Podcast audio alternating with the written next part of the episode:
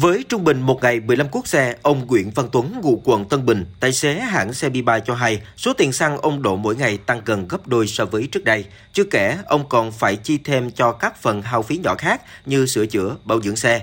Theo ông Tuấn, dù giá cước xe ôm công nghệ có tăng thì thu nhập của các tài xế vẫn bị giảm sút. Bây giờ chạy xăng lên như vậy là chạy là không không được thu nhập cao rồi.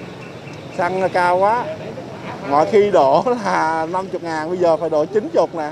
Ông Phạm Văn Đẹp chạy xe ôm cho Gojek đã hơn 2 năm. Mỗi ngày ông phải đi từ nhà tại huyện Củ Chi vào trung tâm thành phố để chạy xe ôm. Này làm thêm cả ứng dụng giao hàng. Những ngày qua, xăng lên giá khiến chi phí tăng thêm, số lượng khách đặt xe ít đi, thu nhập của ông cũng giảm mạnh.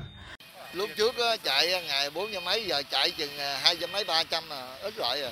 Bây giờ không biết khó khăn hay sao, không biết xăng lên, từng ngày xăng lên là chạy ờ, chậm rồi.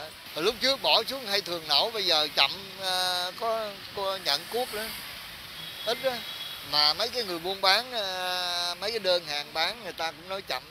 Anh Trần Quang Đỉnh, một tài xế Grab phải ở nhà trong 4 tháng giãn cách, phải ở phòng trọ thuộc quận 12 để chờ trợ cấp. Đến nay, khi cuộc sống bình thường trở lại, anh chưa kịp vui mừng thì giá xăng dầu liên tiếp tăng khiến anh Đỉnh gặp nhiều khó khăn.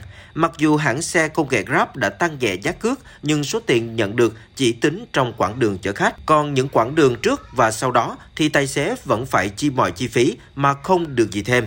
Tuy vậy, trong những ngày khó khăn, người thanh niên trẻ thấy chỉ cần có khách cũng là may mắn. Nhiều khi đi rồi không có khách đi xe không hay là ế ẩm này kia đó là buộc phải chạy xe một mình thì xăng đó thì nó sẽ mất luôn. Nói chung là không có khách thì nó lại hao thêm một phần nữa. Giờ đây, anh Đỉnh không còn chạy xe ôm cả ngày để kiếm sống như trước mà chỉ tranh thủ chở khách buổi sáng. Đến chiều, anh tắt app và làm thêm tại một quán karaoke mới mở lại.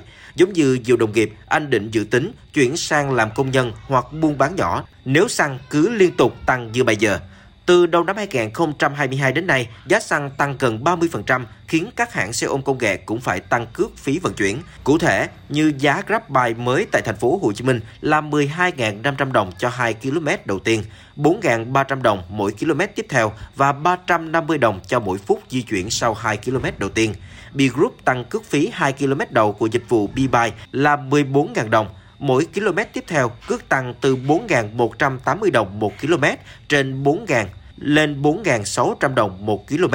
Hãng Gojek điều chỉnh cước phí tối thiểu cho 2 km đầu tiên của dịch vụ xe ôm công nghệ tại thành phố Hồ Chí Minh, điều chỉnh từ 11.000 lên 13.000 đồng và tăng từ 500 đến 900 đồng cho mỗi km tiếp theo. Cước phí tăng nhưng các tài xế vẫn gặp khó vì phải tự chi trả tiền xăng, các khoản phí bảo dưỡng sửa chữa. Do vậy, nhiều người mong muốn giá xăng dầu sớm được điều chỉnh bình ổn để họ có thể bám trụ với nghề.